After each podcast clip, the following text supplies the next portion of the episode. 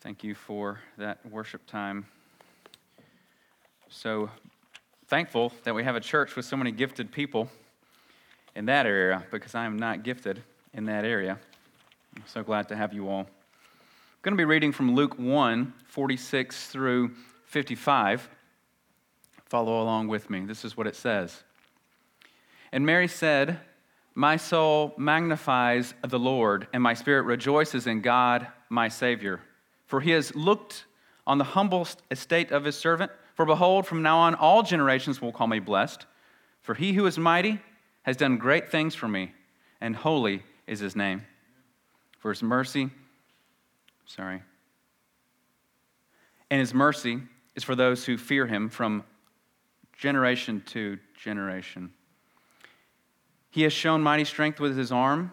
He has scattered the proud and their inmost thoughts of their hearts. He's brought down the mighty from their thrones and exalted those of humble estate. He's filled the hungry with good things, and the rich he has sent away empty.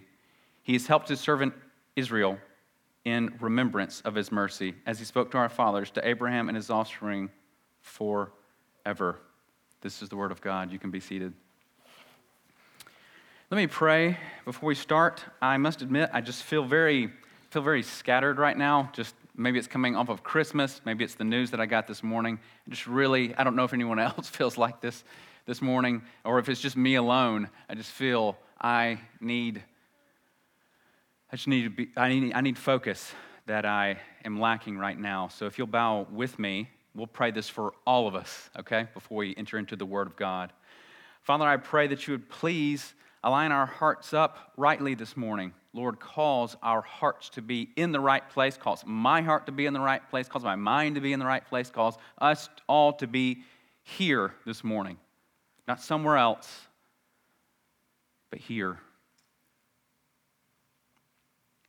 Father, I ask that you would be preparing our hearts even now to receive this word. And Lord, I pray that it would do what your word does in hearts that are prepared to receive it and believe it and walk in obedience to it. And that is create change. And Lord, I pray that you would be changing all of us to be more like your dear Son. Lord, some in here might not even know you yet and need to come to faith in Christ Jesus to start his or her relationship with you. Lord, others of us have been walking with you for some time. And we still admit that we need to be more and more like Jesus. That we're so thankful for how far you've brought us. We can remember what we were like and you've changed us. Please continue to change us this morning through this word. Please, in Christ's name, I pray it. Amen. When you think about the Christmas story, nothing in that narrative is typical for what you would expect when you think about God binding himself to man. What do I mean? Well, the message of Christ's birth is announced to some of the lowest people in society at that time. The angels announcing this message to shepherds would be like current day, perhaps, maybe think of it this way angels announcing this great news to truck drivers as they're leaving Waffle House. It's just not typical at all. So, this message is given to some of the lowest in society. The text doesn't even tell us their names, these are nameless shepherds. Then the angel tells the shepherds that a Savior is born, and they'll find this baby wrapped in cloths lying in an animal's feed trough. And they find him there because his parents couldn't even get a proper place to stay during the census. It's just, this is really strange. I mean, we're so used to hearing it every year that we just forget how strange it is, how backwards it is. We would not have planned this story this way, would you? Well, I mean, would you have planned it this way? If you're trying to communicate how great Jesus is and what a magnificent thing this is that God came down to man, became man, to live among man, to save man, would you have invented a story like this? And this one's not invented, though, is it? This one's real. I believe this, this even is a, more of a, a stamp of its reality in how backwards it is. Luke really shows us uh, a record here as just so different, so strange. This Christ born in this way among the poor in a dirty place.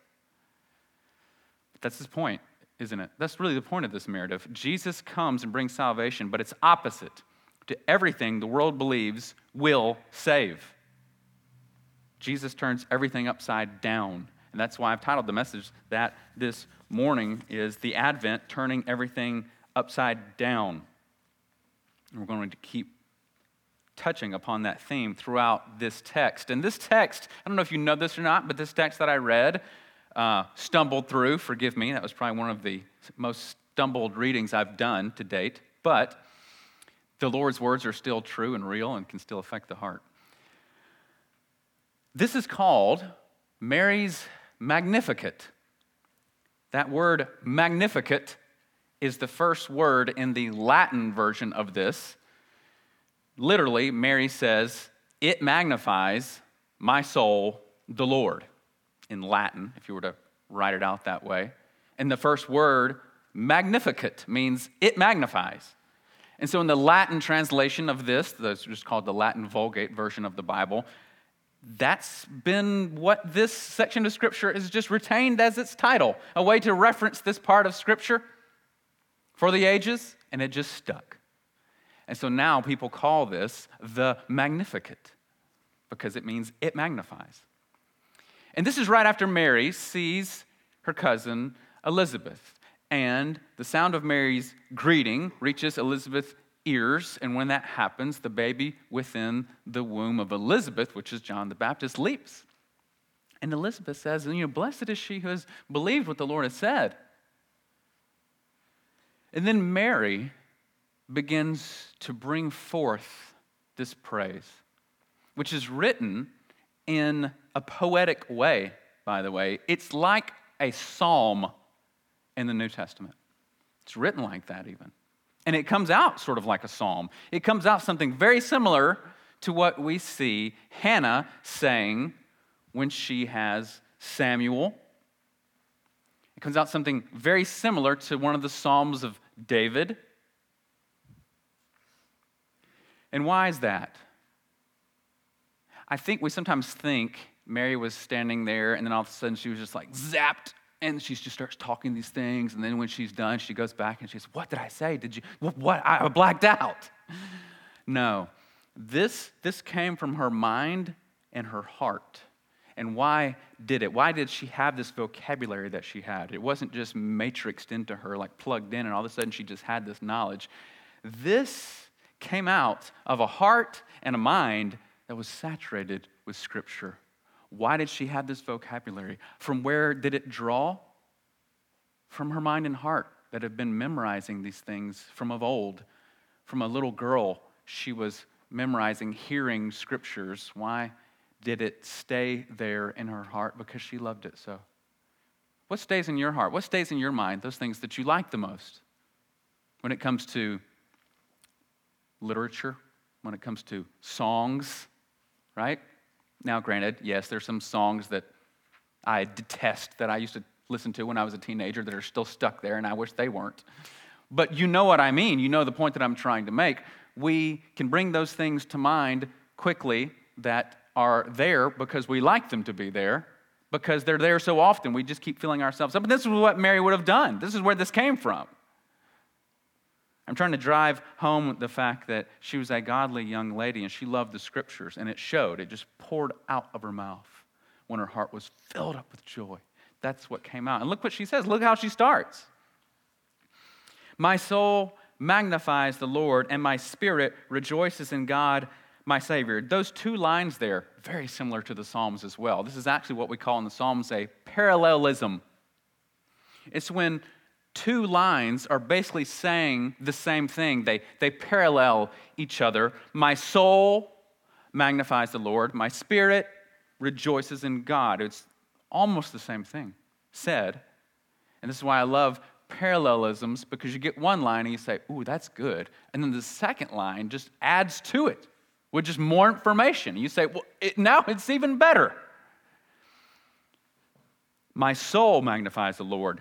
My inmost being, the deepest core of who I am that makes me up, that part of me magnifies the Lord, she says. And once this word magnifies, it has the idea of enlarging, not that God was enlarged, but her glorying in him was enlarged. Because when you magnify something, you're not adding anything to it, you're just seeing it for what it really is a bit better, right?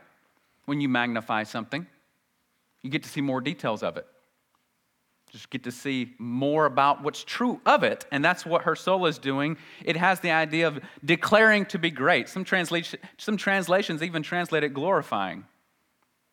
My soul, the inmost part of me, gives glory to him. And then also, she says, in my spirit, rejoices in God, my Savior.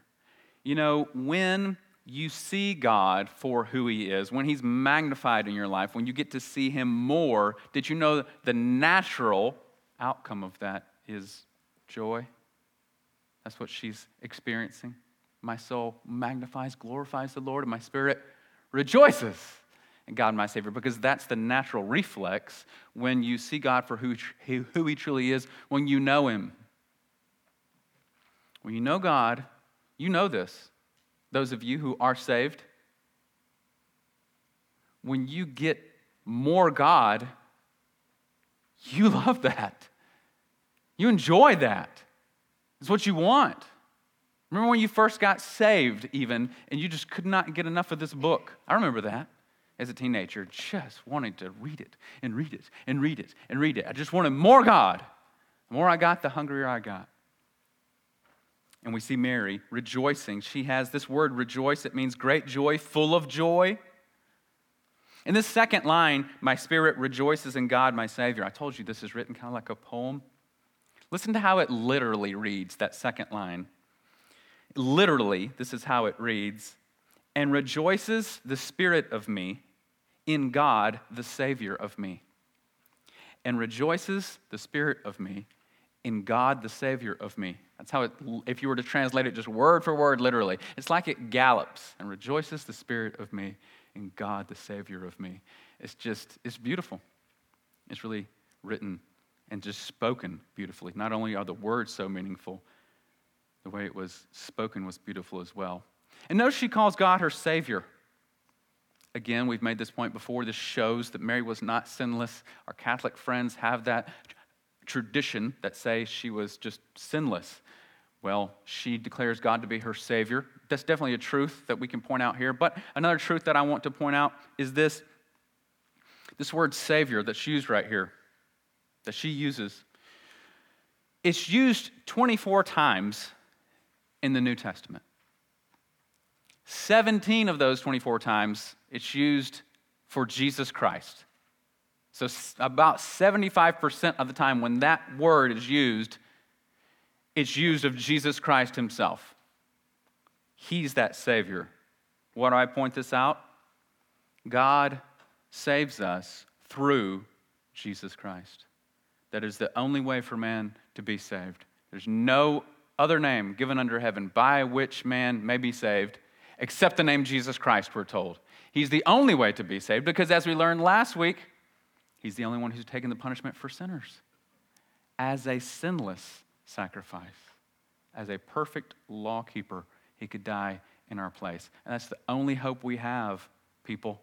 That's the only hope we have is Jesus Christ. He's the only way to be saved according to Holy Scripture. And that way is open today for all who would receive him repenting of their sins and putting their trust in Him. That way is still open. There is day coming where it will be closed on the final day. So if you've not put your faith and trust in Him, I encourage you, please do that. What are you waiting for? It's free, it's available, and the price has been paid. She tells next why she's got all this glorifying and magnifying and rejoicing and great joy going on. She says it right in the next verse. She says, For, that means because, he has looked on the humble estate of his servant. For he has looked on the humble estate of his servant. Those three words, for he has looked, those, those words, notice this, this should be encouraging for you, Christian. He doesn't hide his face. He doesn't hide his face from us. He looks upon us. Look, for he has looked upon the humble estate of his servant. Those of us in humble estates, those of us even in a humble estate mentally, physically, financially, sometimes even spiritually, he looks and he sees, You're not forgotten. He's, he looked upon Mary's humble estate. He didn't ignore her for he has looked. That's encouraging for the Christian, isn't it? He's not turning his face from you. Do you know why he's not turning his face from you, Christian? Because once upon a time, he turned his face upon his son. He forsook his son so that you'll never have to be forsaken. You will not be forsaken if you are in Christ Jesus. Christ Jesus took that for you. He was forsaken so that you don't have to be. Isn't that good news? Isn't that good? Good news. He's looked, she says. He's looked on the humble estate of his servant. This is like a low condition. That, that's what she means here.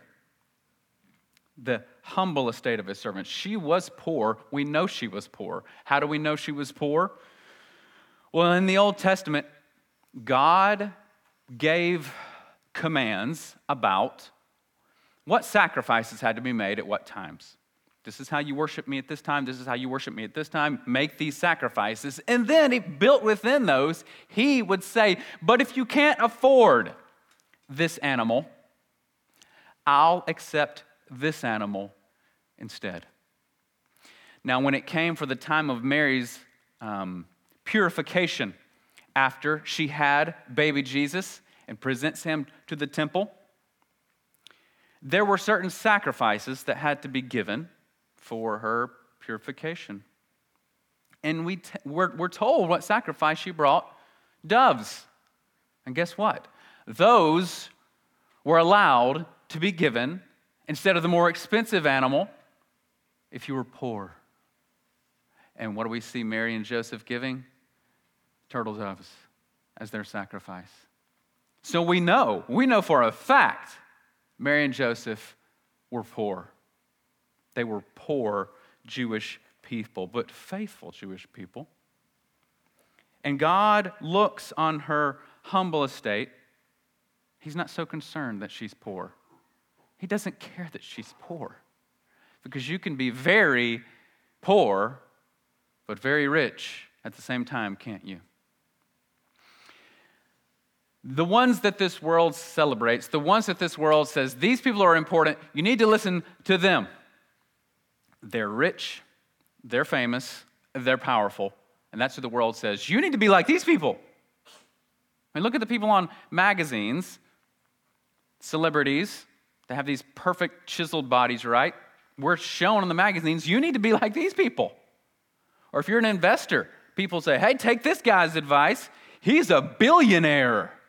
Therefore, what he says is golden. His words are more important. Look at these people, be like these people. Heaven has a different opinion about those people. The Bible says, the first shall be last, and the last shall be first. You know who's going to be the ones that God says, Look at these people on the last day? Likely some leather skinned, wrinkled face lady living in a village right now, somewhere in Central America, South America, Africa, who is very godly and very generous and prays her heart out. And we will never hear about her She'll never write a book. No one will ever interview her asking her opinion about something. No one will ever say, Look at her fashion, look at her body. Don't you want to be like her? No one will ever do that with her. But on the last day, she'll be lifted up. And all those who were pointed at and focused on and clamored for, they'll be last. The humble estate was not important to God. What was important to God is, is this woman's heart. He's looked on the humble estate of his servant. For behold, from now on, all generations will call me blessed. Here's a poor teenage girl from Galilee, and she says, From now on, all generations will call me blessed. And she's right. Amy and I were talking about this yesterday. We were talking about how amazing it was for Mary to have Jesus and to hold him and raise him. Do you know Mary was with him more and longer than anyone else? She was with him from conception to ascension. Longer than anyone else. She knew him and held him and was with him in his presence. That's blessed. That's amazing. what a blessed state to be in. And she's right. All generations will call me blessed. You are right, Mary. Why are all generations going to call you blessed, Mary? She tells us in verse 49 For he who is mighty has done great things for me, and holy is his name. And his mercies on those who fear him from generation to generation. This word, mighty,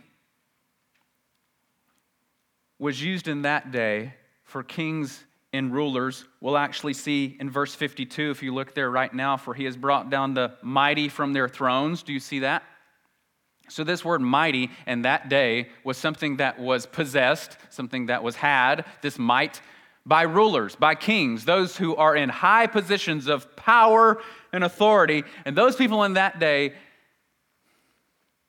got there not usually because they just worked real hard and just kept getting raises and, and, and, the boss kept giving them greater and greater, and greater positions and, and there they were one day it was usually a bloody battle to get there it was usually the one who was the most ruthless was the most powerful think about the ones who were powerful in that day and uh, around that day, Alexander the Great and those things. You know why we call him Alexander the Great? Because he killed so many people.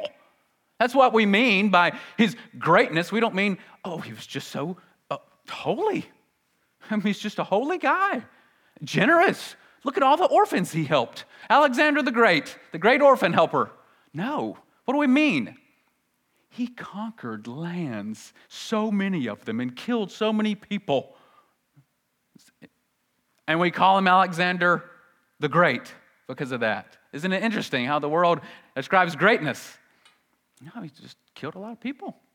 Look how great he is. The mighty were not known for their mercy. Those two things didn't go hand in hand. Think of who was the mighty one in this day, the one who had might in Mary's day, it was Herod. King Herod. And what's King Herod going to do just months later? He finds out that this little Jewish baby is born among him who has the rights to the throne. He actually is born king and what's he do? Oh, well, let me gladly step down from my throne and, and give him rule. No, he says, you know what? There's a threat to my rule. Let's do this. He's about two years or less. Okay, let's do this. Kill all the two year old boys, two years old and under. Murder them. That's who was mighty in that day. That's the mighty one of that day. When people talk about someone being mighty, it wasn't usually mixed with mercy. But what do we see here? What do we see about God? He's not like the mighty ones of the earth. Look at verse 50. His mercy is on those who fear him. He's, he's, he's mighty, but also merciful. He's not like the kings of the earth. He's backwards. He's so backwards from what the world says is mighty. Mighty and merciful. And also pure. Look at this. He who is mighty has done great things for me, and holy is his name. Do you know God's name represents who he is? God's name explains something about who he is. God doesn't ever separate himself from his name. Holiness is his very identity. That's why those of us who know the Lord and have a right fear of him, and we'll talk about what that fear means here in just a moment, but bear with me for now as I just explain this part. Those of us who know that his name is holy. And by the way, holy means set apart, unique, other. Again, other, not like the one, not like anything that we've seen on planet Earth here. He's so other and different and pure and special that those of us who know him and respect that name, that's why we are so careful with it. That's why we never use it as a four letter filth word. We never drag his name through the mud. You can tell what people you can tell how people feel about God by how they use his name. Respect his name. Don't ever use his name in an unworthy manner. You can tell the ones who don't love him and know him. They'll use his name as a common curse word. It's blasphemy. And we don't do that. Why? Because his name is holy. His name represents who he is. It's special. Did you know if you you can tell if someone's Jewish by how they write the name Lord. If you've ever been around a Jewish man or woman and they write the name Lord, they write L dash RD. They leave the O out. Or if they write God, they write G dash D.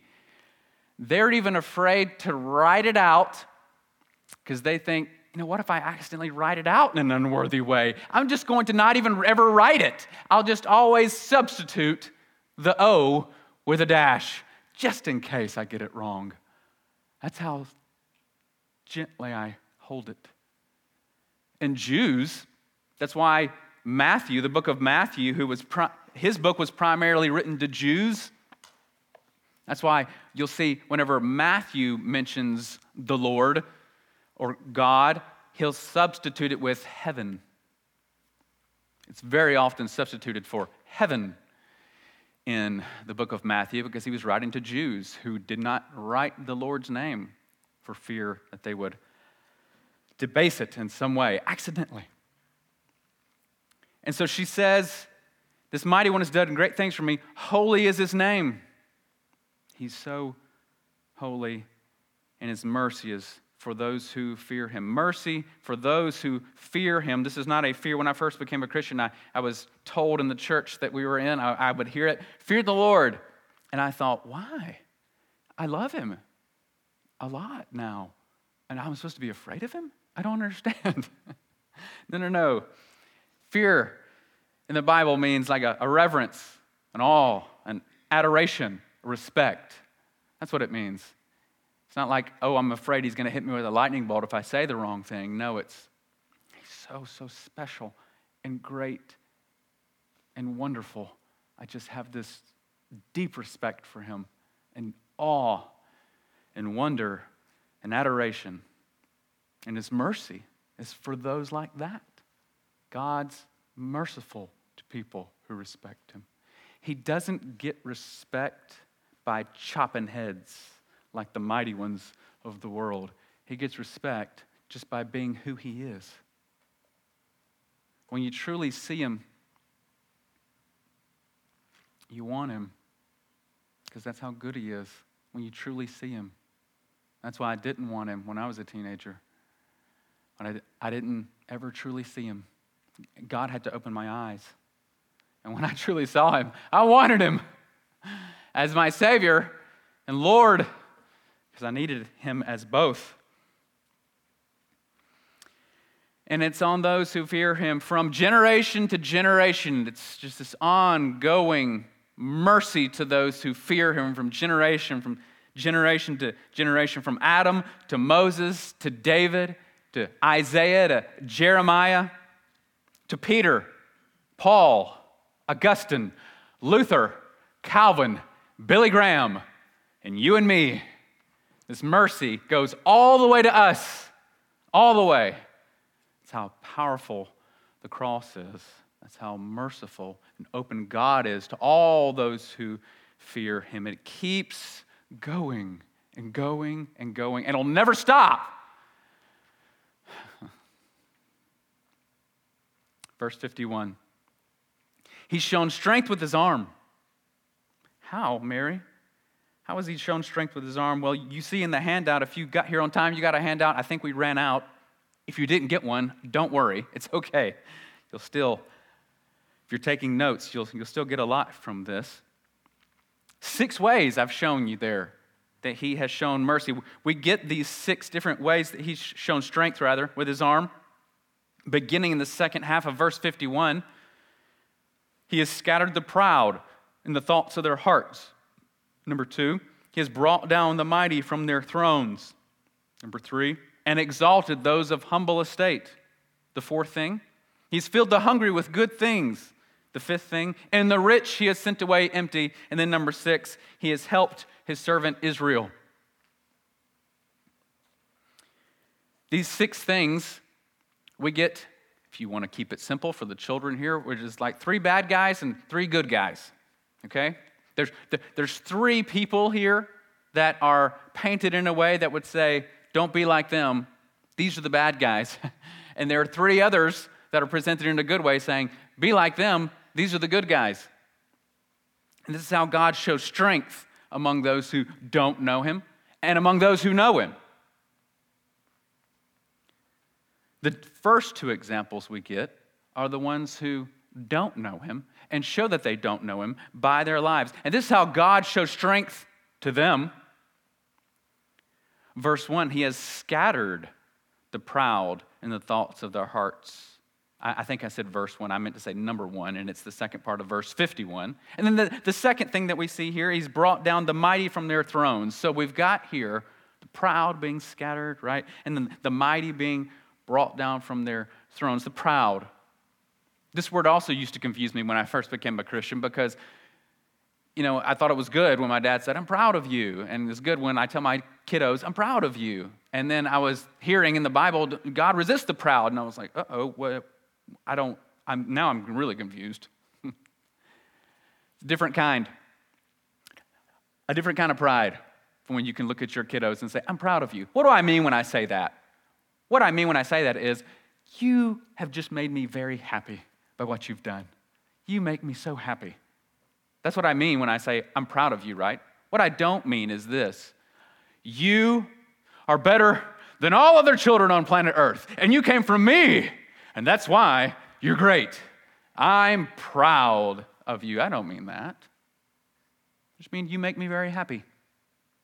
The pride that this is referring to is this the proud, as God's defining them here, are those who think they don't need God, who think they are better because of who they are. Something about me makes me better than you.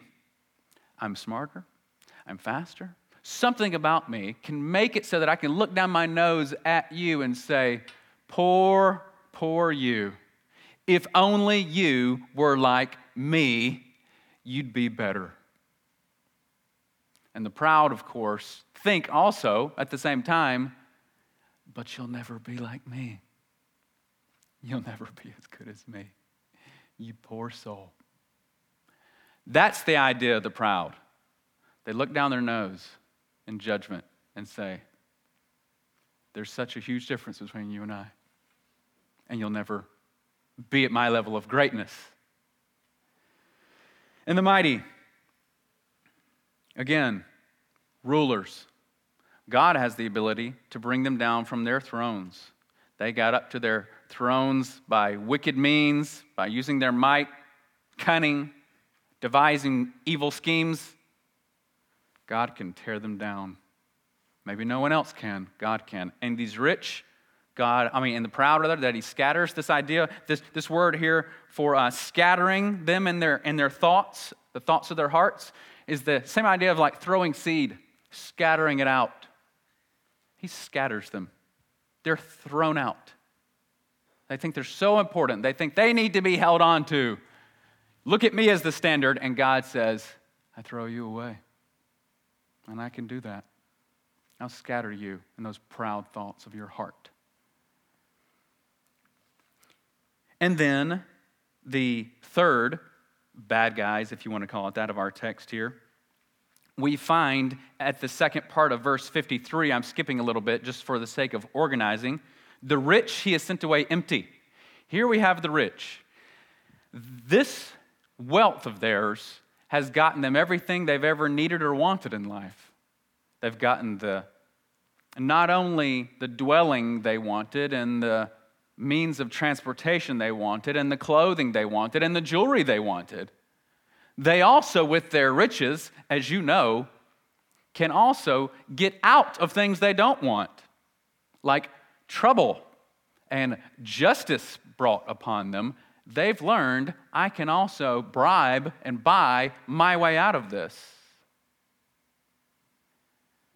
Perverting justice with their money and also buying powerful positions or buying powerful people and making sure life's always very comfortable, they have filled up their life with everything they want because of their riches. And they say, I'm full and I've made myself this way because of my money. And what does God do to them?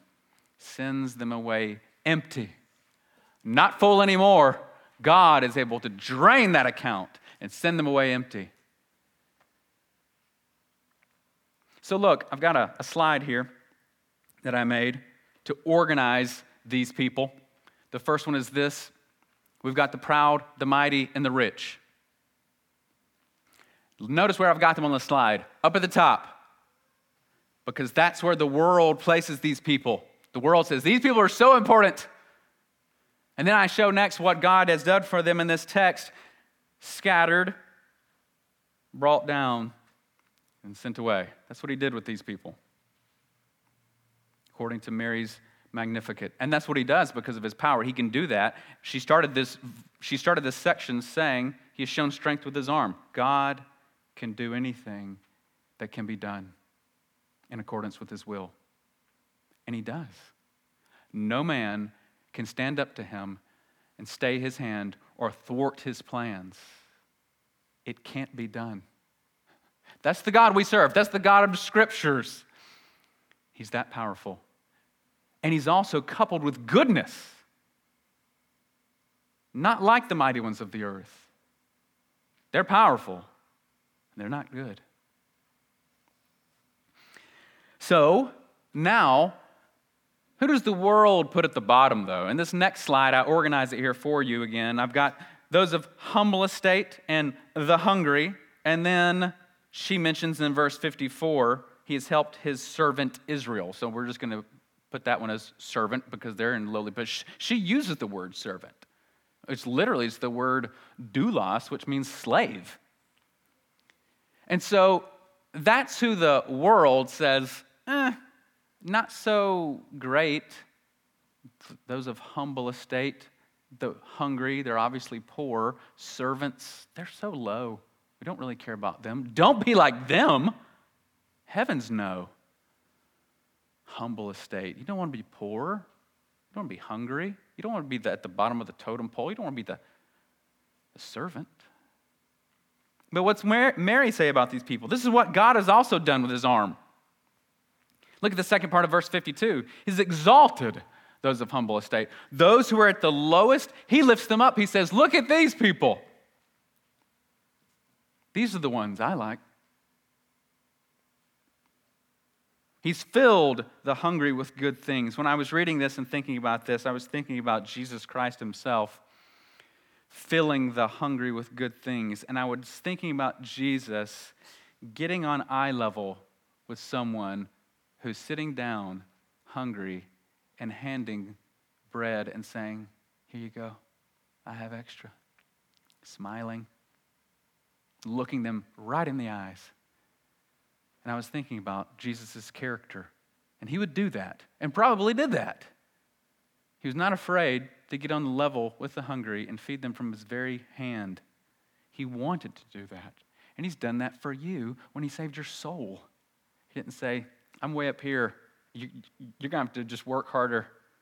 You're just so far away. You know, if you were just a little bit better, if you just obeyed the rules a bit more, if you dressed better when you came to church, if you attended church more, you know, if you just stopped saying all those bad words, you know, you've just got such a long way to get to me, but you, you keep trying.